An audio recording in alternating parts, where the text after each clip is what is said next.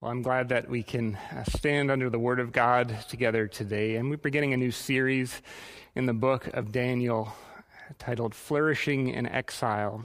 And my prayer is that this would actually be a timely book for us, as I believe it gives us some guidance as to how we might live faithfully in the midst of adverse cultural conditions, in the midst of competing worldviews how we can live faithful uh, in the midst of pressures to perhaps conform to things that are contrary to the gospel.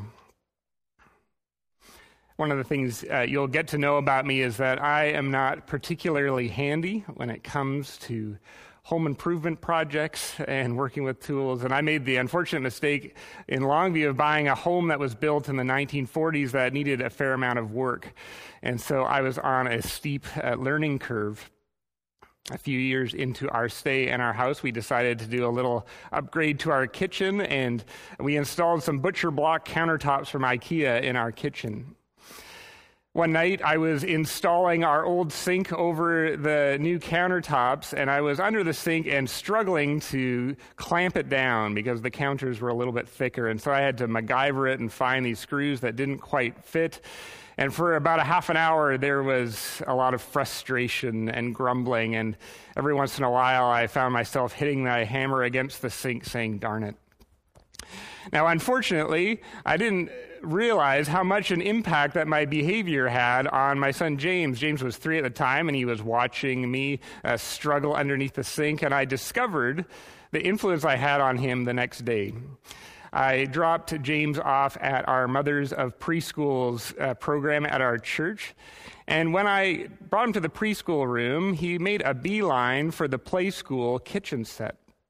And this was a kitchen set that had a, a, toy oven and microwave, and unfortunately, it also had a toy sink.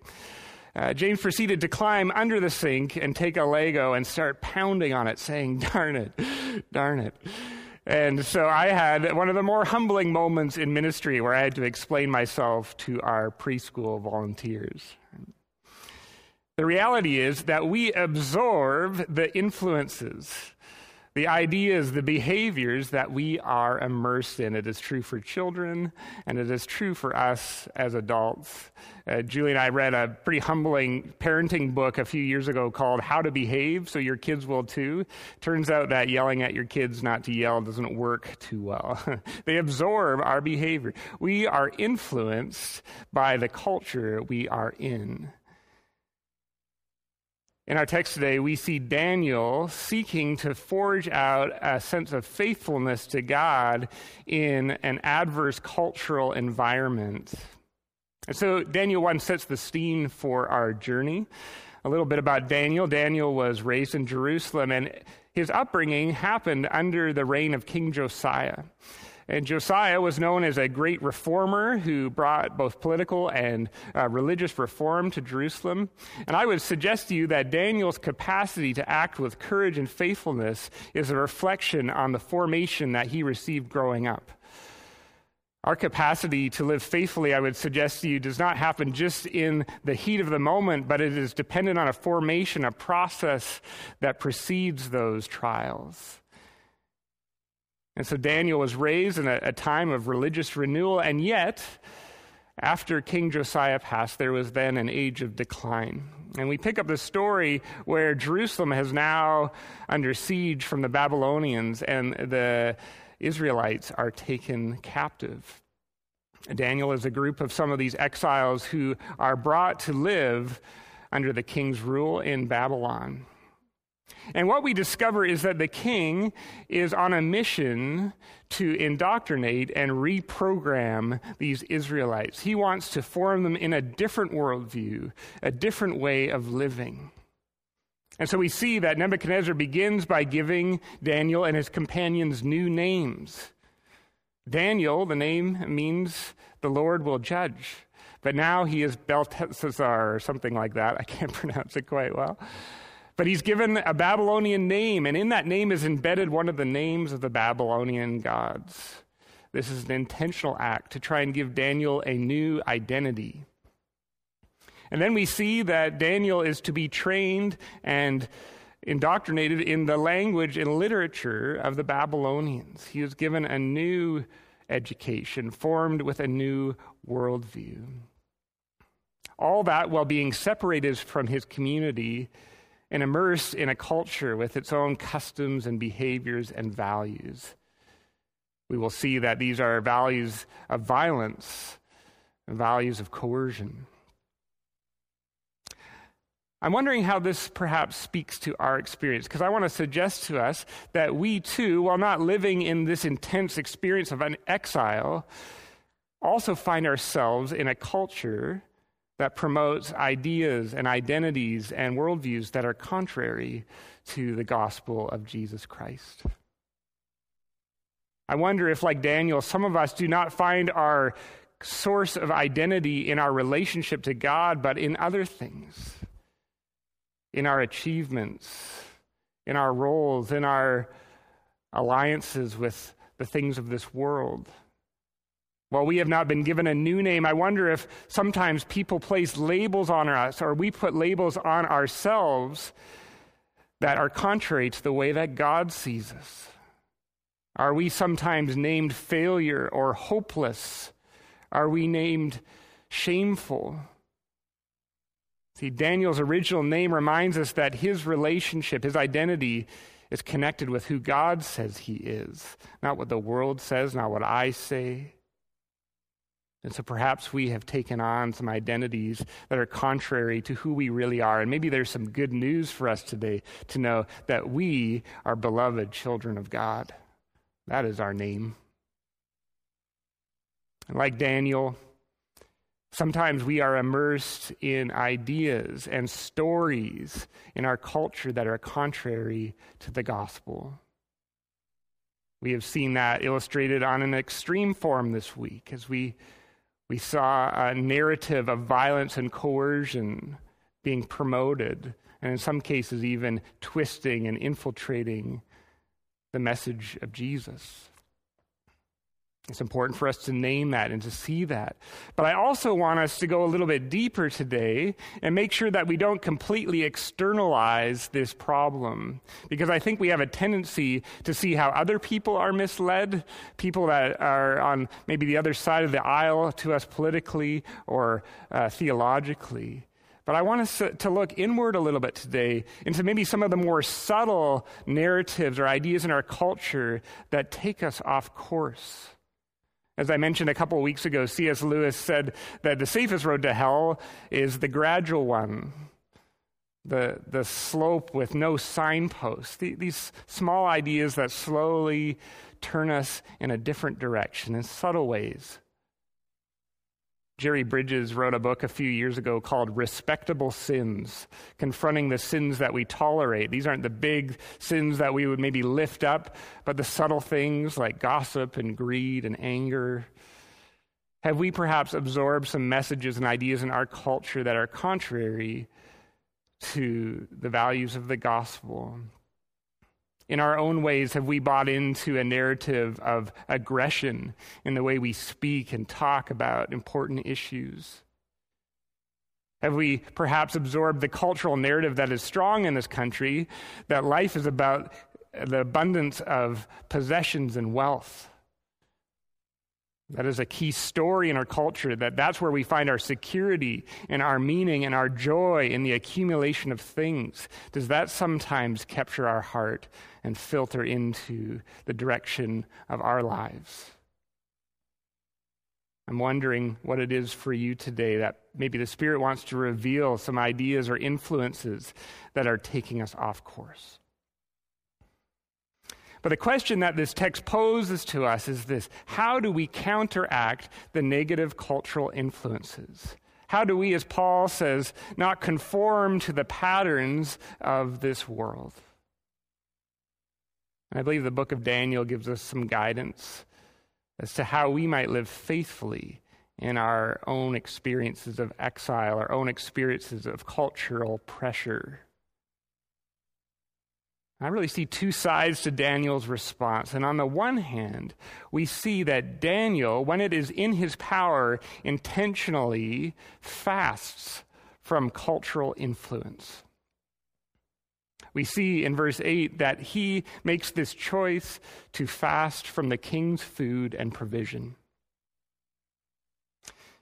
Now, I think there is something very significant going on here beyond just a dietary thing, and actually even going beyond just the Levitical requirements. Some people wonder if, if Daniel is trying to remain faithful to the Levitical code, and that might be part of it. And that, in and of itself, is telling that he's going to choose to be faithful to God's patterns. But I think there's something even bigger going on here, for some of the things that are offered to Daniel are not outside of uh, what is welcome to those who are Israelites. Wine, for example, was not prohibited. Most commentators see a very symbolic act being done by Daniel here, where he is intentionally saying that I will not be buying into this full program of assimilation. I will not strike my uh, place my dependence on the provisions of the king, but trust in the provisions of God. There's this intentional choice to say no to this hostile culture, to fast from it, to turn to God's provision rather than the king's. So there's this call to, to fast intentionally against these negative cultural influences or these attachments that can cause us to become dependent on things other than God. At the same time, we see that Daniel does not completely withdraw from this hostile culture. Paul Helm in his commentary says that Daniel models, models a purity without withdrawal, that he still engages with this culture. In Jeremiah 29, uh, the prophet speaks about this era in Israel's history where this journey of exile, which will last 70 years, begins. And the prophet says on behalf of God, but seek the welfare of the city where I have sent you into exile, and pray to the Lord on its behalf, for in its welfare you will find your welfare. And so we see this balance for Daniel. On the one hand, he doesn't get sucked into culture, assimilate to it, but he does seek the common good of this place he has planted. And we see that in Daniel's story. He engages the education system, he seeks to be a good servant and leader in this place. There is a purity without withdrawal. I think this is instructive to us, friends, as we seek to live faithfully in a culture that is often moving in a different direction than the gospel of Jesus. And I wonder if, for some of us, the challenge today is to discover the things that we need to fast from, to say no to, to reject in our culture that are having a negative influence on our life or are causing us to be wrongly attached to something other than God for our security and our provision. Perhaps some of us might be called to fast from our engagement with media that is cultivating within us a sense of bitterness and hostility. Again, not a disengagement, but an intentional choice into how much we get sucked into these narratives that maybe shape our hearts and souls towards bitterness and hostility. I wonder if some of us might be called to fast from technology so that we can be more open to the voice of God, more connected to one another.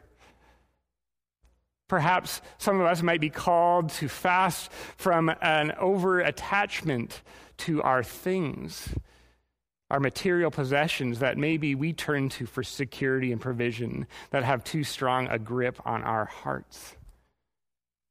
Richard Foster once said that every once in a while we ought to look at the things that we are too attached to, that have too much of a grip on our heart, and we should give them away. I'm not sure what it is for you, but I, I would invite us to allow the Spirit to show us what are we called to fast from that is causing us to move against the grain of the gospel. And yet, on the other side of that, I want us to wrestle with this question what does it mean for us to still stay engaged? This week, of all weeks, we must rise to this call to engage culture in redemptive ways, to not withdraw, but to be part of this work of, of hope and healing and reconciliation in a hurting and broken world? What does it look like for you to seek the good of the city that you have been planted in, in your workplaces, in your relationships, your families, your neighborhoods? We are called to a purity without withdrawal from society.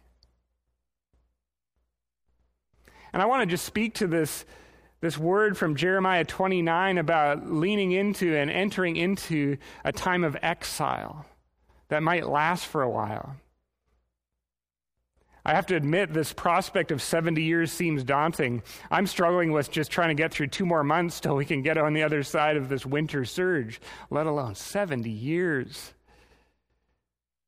But I notice in Daniel's story and the story of the Israelites is that they don't just wish this time away, but God says, enter into this time. There is work to be done in these experiences of exile. You see, I think sometimes we just want to wait for better times to re engage. A couple of friends posted this funny saying on Facebook that said, I would like to cancel my subscription to 2021. I've experienced the seven day trial and I'm not interested. right? I think some of us maybe feel that right now in a season of social distancing as this pandemic drags out and as we are just overcome by some of the challenges we are facing culturally. There is a tendency in our hearts to say, let's just wait till it's over and then we'll re engage.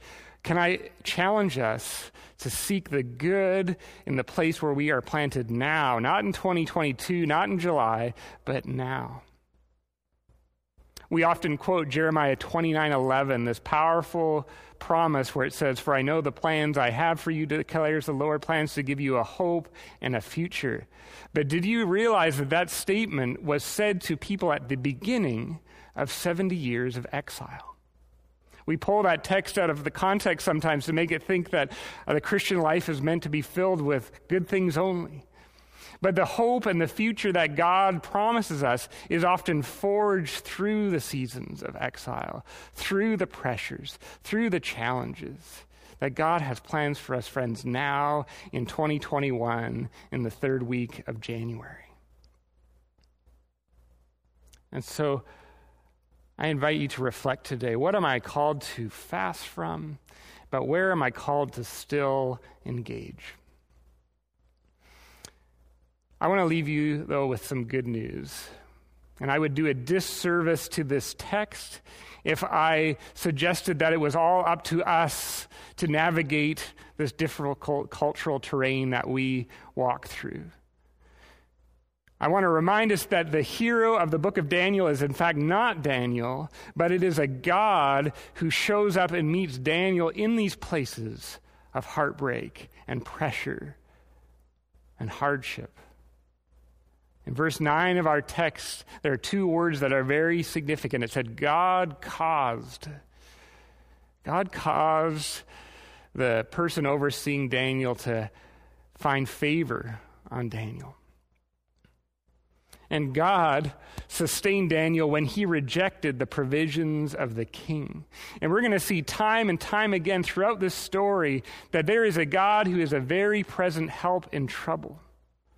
And so we can turn away from the other things we, we seek for security and provision because there is a God who will meet us, who will provide for us, who will protect us, who will walk with us. So may we hold on to the hope, as the psalmist says, that God is our refuge and strength, a very present help in trouble. May you sense God's presence with you as you walk through your own experiences of exile, perhaps even in this moment right now for God will cause our lives to lead towards hope and a future. Would you join me in prayer? Gracious God, I pray that you would meet us in our various journeys today and the places where we might be tempted to conform to the patterns of this world, where we might be tempted to want to fast forward to better days where we might be tempted to turn to other things for joy and security and hope. Lord, help us by your power and strength to fast from those things that are not of you. And as we do so, Lord, may we feast on you, the bread of life, the God who truly sustains and fulfills. We pray this in your name. Amen.